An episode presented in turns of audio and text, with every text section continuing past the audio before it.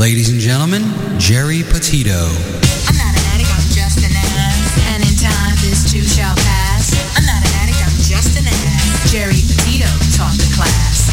I'm not an addict, I'm just an ass. Loves the answer, the greener grass. I'm not an addict, I'm just an ass. One day at a time, free at last. When you don't know just what to do, Just what to do, just what to do. if what you're feeling is really true, Is it really true? Is it really true? just keep your ideas safe and sound. Safe and sound, safe and sound. That's exactly how change is found. Change is found, change is found.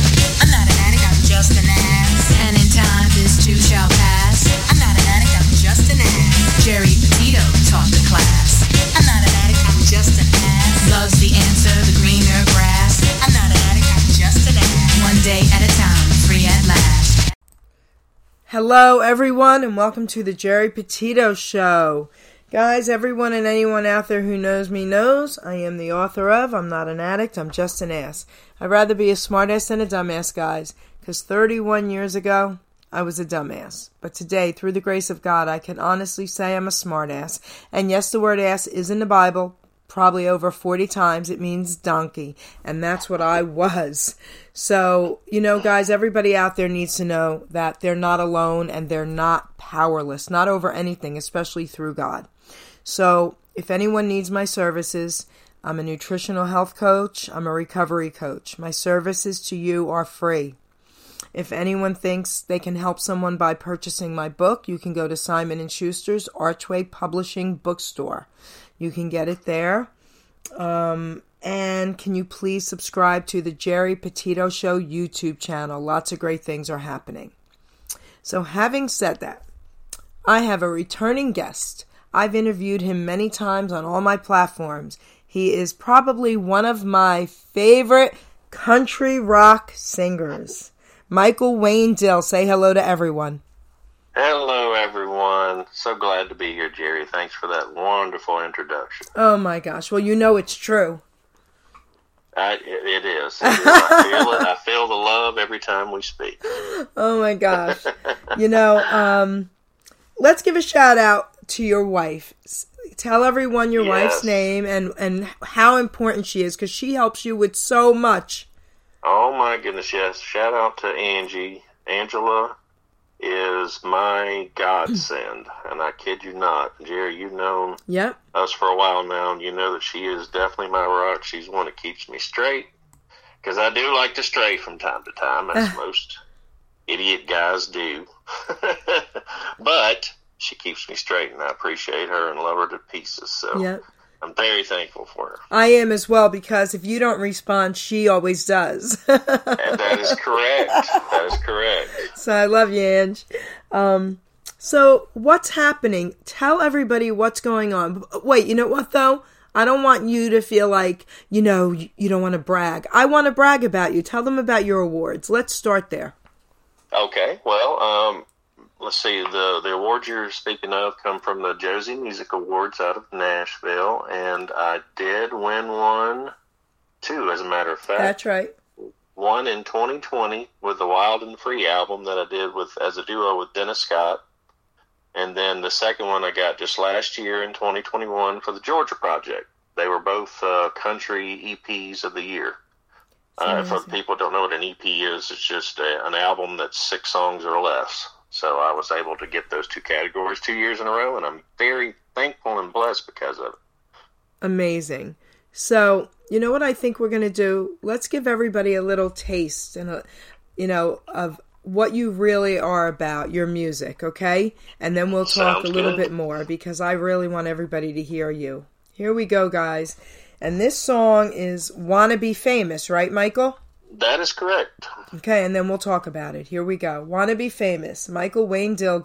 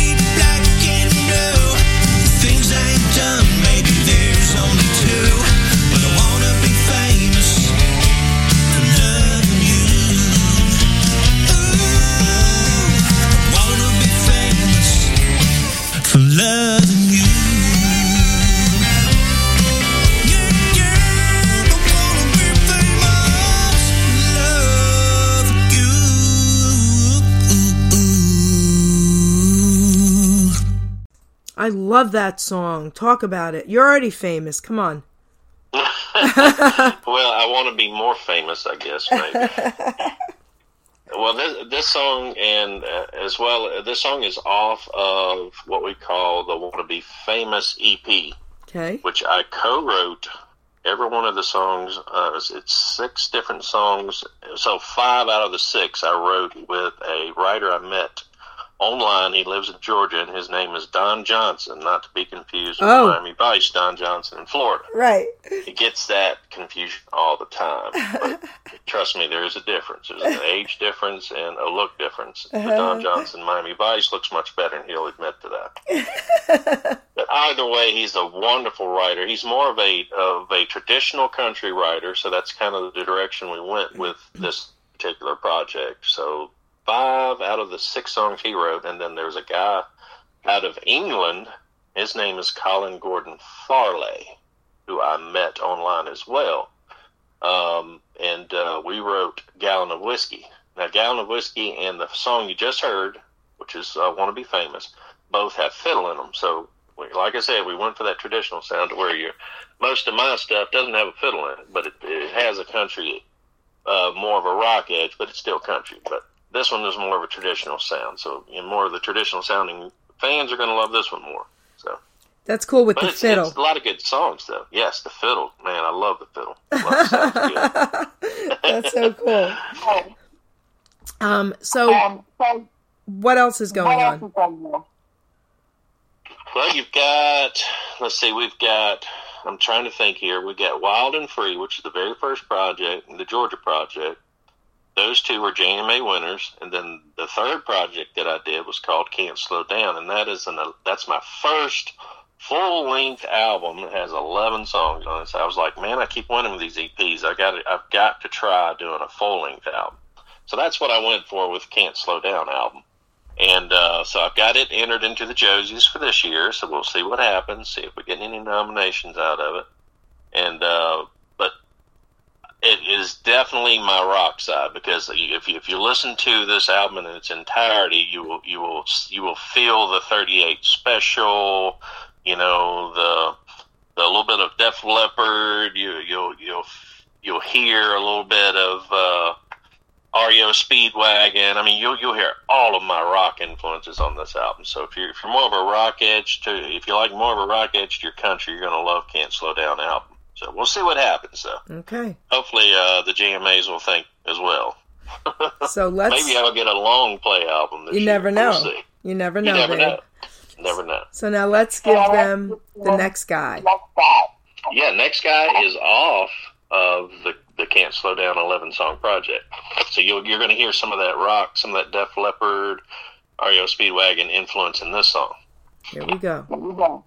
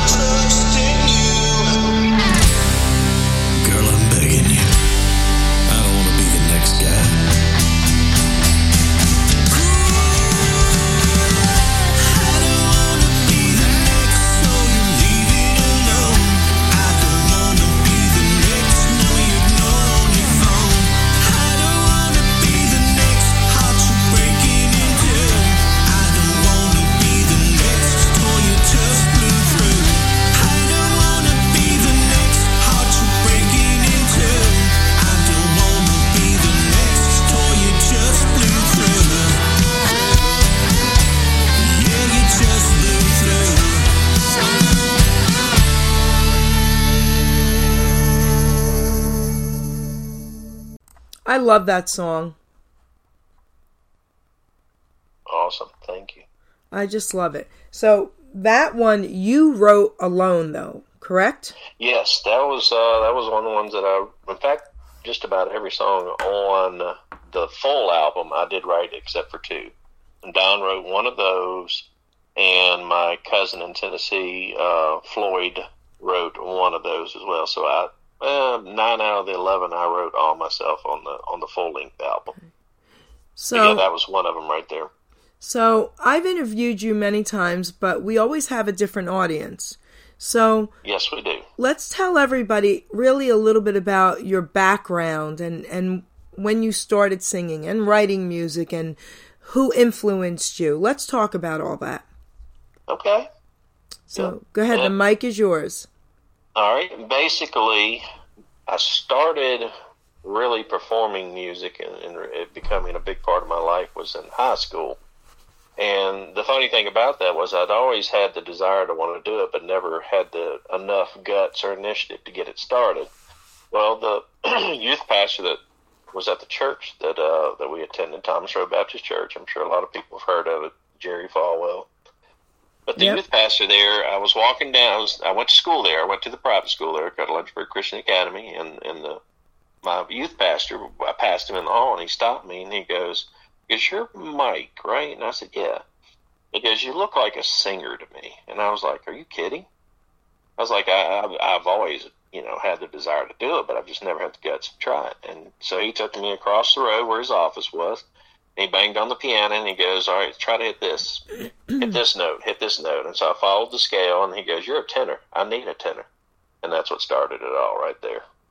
But if you ask my aunt, Tennessee, and for Tennessee, which is where I was originally born, if you ask her, I started singing in my in my toddler days when I was, you know, toddling around in my my diapers. You know, I'd be singing toot toot toot, looking out my back door. You know, so I mean, you it depends on who you ask is when my career started. So, okay. yeah, yeah, that's basically where I started. Of course, going out of high school, I, eh, hair metal was in during that time, so that's what I tried, and I kind of cut my teeth on hair metal, and then went back to my roots doing country.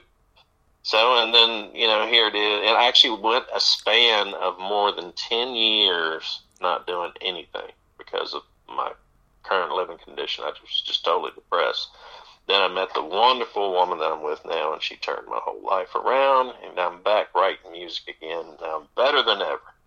So when okay, so when did um you start singing again? What year? That was, let's see, we met, well, we got reacquainted. We, we actually went to school together, didn't know it. I was, I graduated in 87, and she was just in the eighth grade at the time. Angie, I'm talking, referring to my Yes. wife, Angie. Yes. And so it was probably 2013 when we got reacquainted on Facebook, and then I went through a bad, bad divorce. Not because of her, but I went through a bad, bad divorce. And and having met her again, she helped me get through that, and and just re. It was like I just felt like I was reborn. And she was like, "Well, you, you know, I remember you used to do music in high school and this and that. What happened to that?" And then she got me back into music, and I've just been going hot and heavy at it. And here I've got, I was just counting a minute ago, we've got five, six, seven albums altogether. So she has definitely re-inspired me over the, the going on, what, 10 years we've been together now. Wow. It's, it's been, been quite a ride, quite a ride, but I owe it all to her. Amazing. Wow, okay, that that was a really cool story. Okay. So, let's play Voodoo Lady. What do you think? Voodoo Lady. Yes, let's do this. Okay, and then we'll talk about it. Here we go, guys. Okay.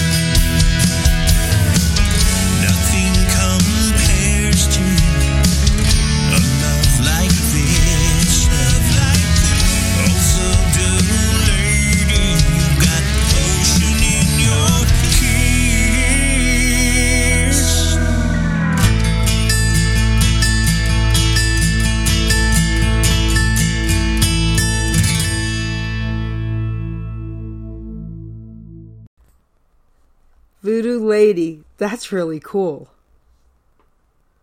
Yes, Voodoo Lady. Oh my goodness, I love it. So, what inspired Voodoo Lady? Voodoo Lady. Well, I tell you what, this is the one that I co-wrote with Don, and Don sent me the lyrics. Basically, uh, Don just sent me a bunch of his lyrics, and I got to pick from like, I think he had probably a good. we- We've probably got another album's worth of stuff, uh, you know, that he's got. But I went through them and I pulled this one because, man, does it not like the first time you? It's not even really the first time you fall in love. It's the first stage of being in love you know, you're just so infatuated with this person, and you're like, golly, how much? How do you have this control over me? Are you are you casting a spell on me or something? You know, so that's where the birth of Voodoo Lady came from. You know, because you think you know a voodoo you know, voodoo uh, witch, you know, casts spells on people and, Right. and they and control them. You know, but and so that's kind of what that first stage of love is when you just really just infatuatedly in love with somebody, and you just you lose all sense of, of everything. I mean, you just walk around like a like a like a dork that's been hypnotized or something. you know? When you look back and it's it feels good and you just feel infatuated, but you just look back and go, "Man, I was stupid." You know, I did some stupid things because I was so infatuated. But anyways, that's basically what the song's talking about. And I think Don hit the nail on the head with with most of the lyrics there. That's really cool. So, you know, I write poetry, you know that. But you write you write songs and you know, men and women think differently, okay? They Um, do. Yes, we do. Did you know that? yeah, hey, I've been hearing for years about what is it? Uh, men are from Mars and women are from Mm. Yeah, Venus yeah. or something like that. Yeah. Yeah, but when you write music, when you personally write music from a male perspective, what goes Yes. through your mind? What All right, let me ask you this. What Right. comes first? The title of something and then you're like, "Okay, now I'm going to write the story," or the thought of a story and then you put it into action and then the title. What comes first for you? for me, for for most of my, I would say, even ninety five percent or higher of my songs come from ideas. You know, I never even come. It's the last minute before I come up with the title, and it's usually you know that hook in the chorus that I usually consider the title. But uh, yeah, it's always for me. It's just the thought. It's just you know someone to say something and it'll trigger a thought, and then that generates a song. You know, it's, it's usually the title that comes last. But sometimes people will say something, and that title or whatever you consider it, Right. that line that they said is what triggers it. So you know, That's interesting cuz my titles come first. really, Honest I, to God. I am fascinated with writers that can do that. and I'm fascinated with writers who don't. So it's isn't that interesting? Like I'll say, okay, guess what, is so Jack? true. You're gonna write the a poet's corner, and then I did. But the titles Uh, always come really? first for me. Yes. I wish I could do that. I do. Oh my gosh, I wish so someone funny. could just say, "Here's your topic, write about it," and I, I can get pretty close, but I can't get accurate. You know, like you could probably. oh my gosh, that is so funny, isn't it? That's It crazy. That's crazy. So, all right. Um, before I play "Itching to Scratch," let's talk about the song because I'm dying to know what inspired this title.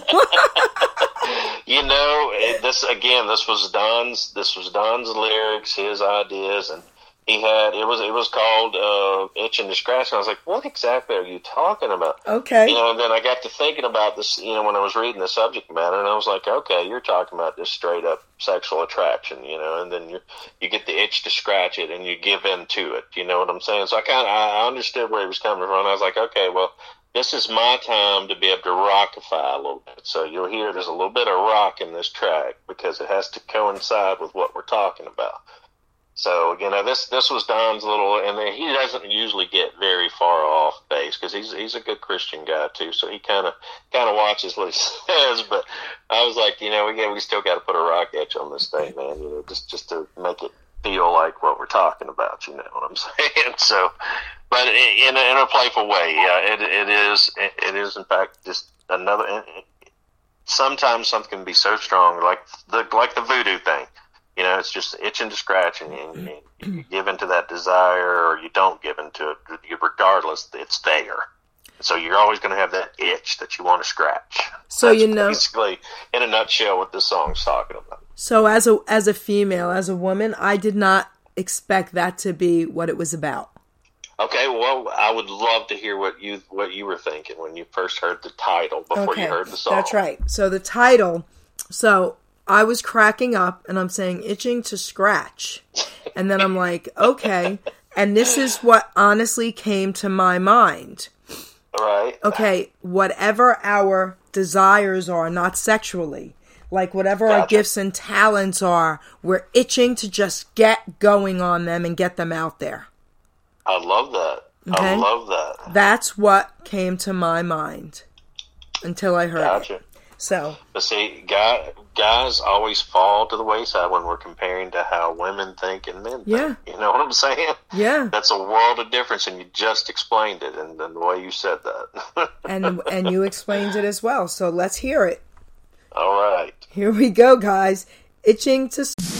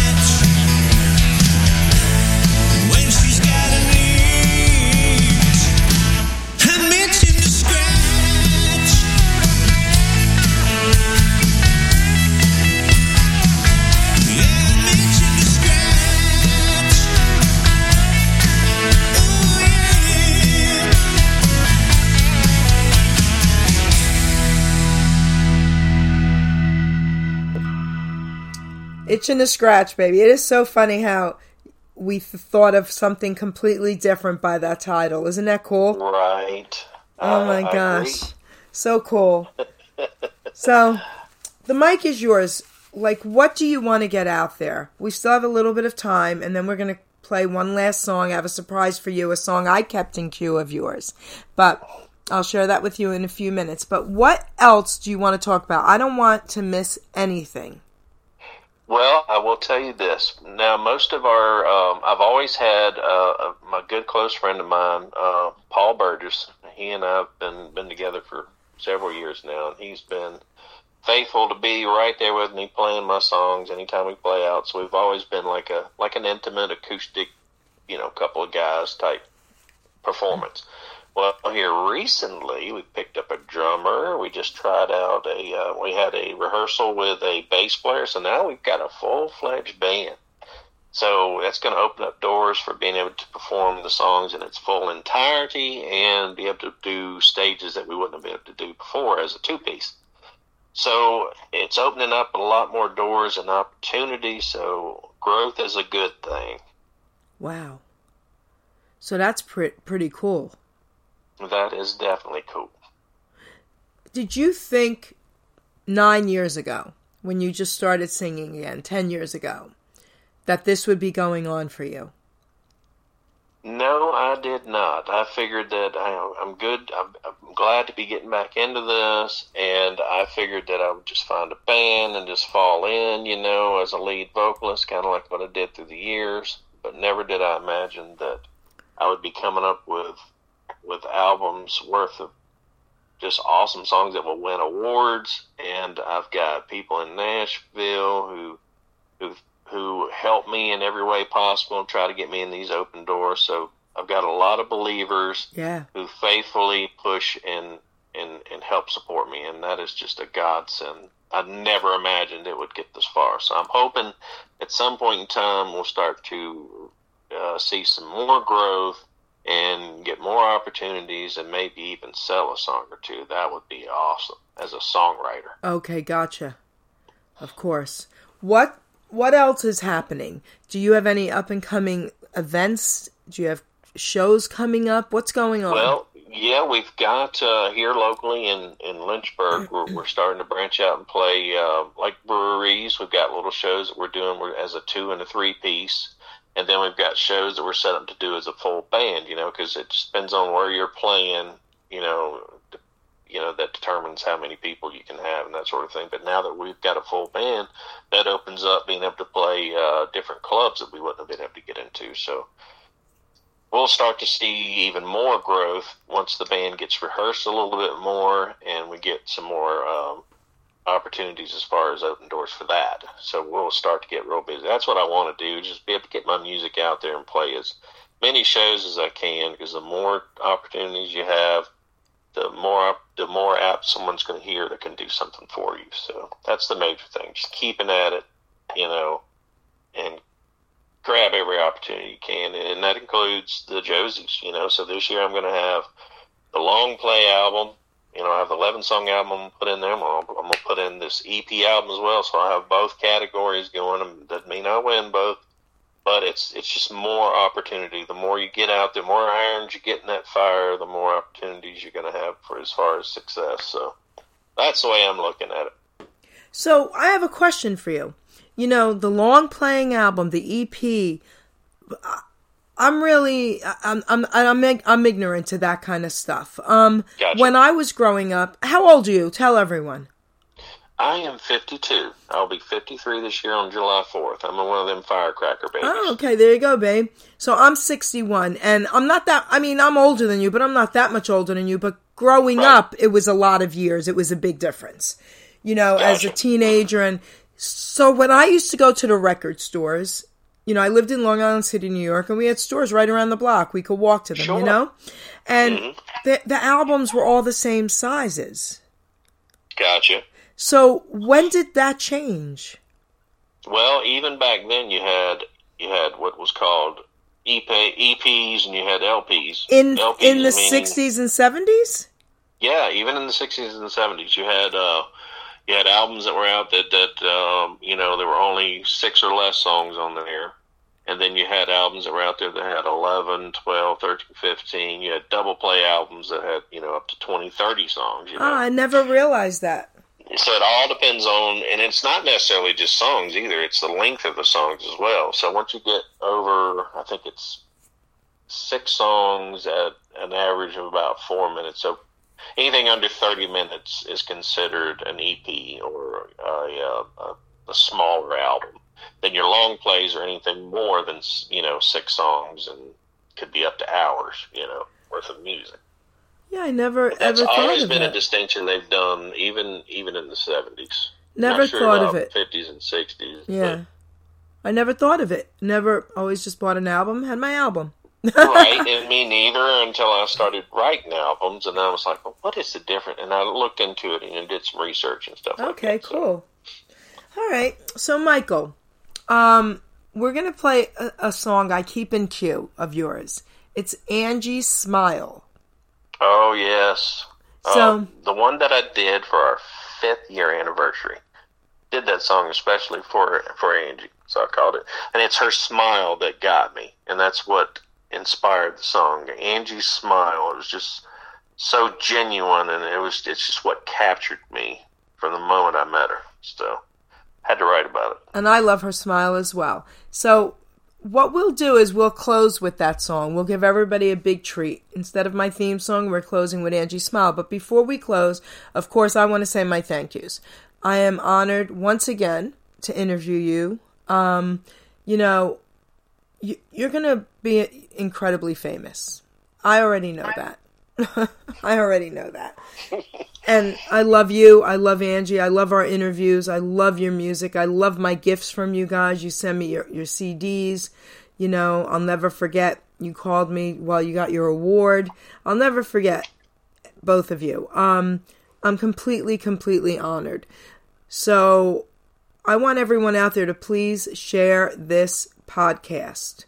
Okay? Let's make this guy even more famous than he is, Michael Wayne Dill. Michael, I love you and thank you, thank you, thank you. Oh, thank you. I love you too. Now, before I play the song, is there anything else about the song you'd like to share?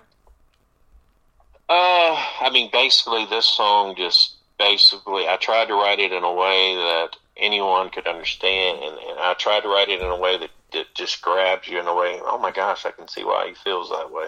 And if you see, along with the song, and you see a picture of her, you will understand why that was written that way, and why her smile is so powerful. Alright. Everybody, Michael Wayne Dill, an award winning country artist here, I know baby. And this song, my Angie Smile, for his beautiful bride. Here we go, guys. Babe.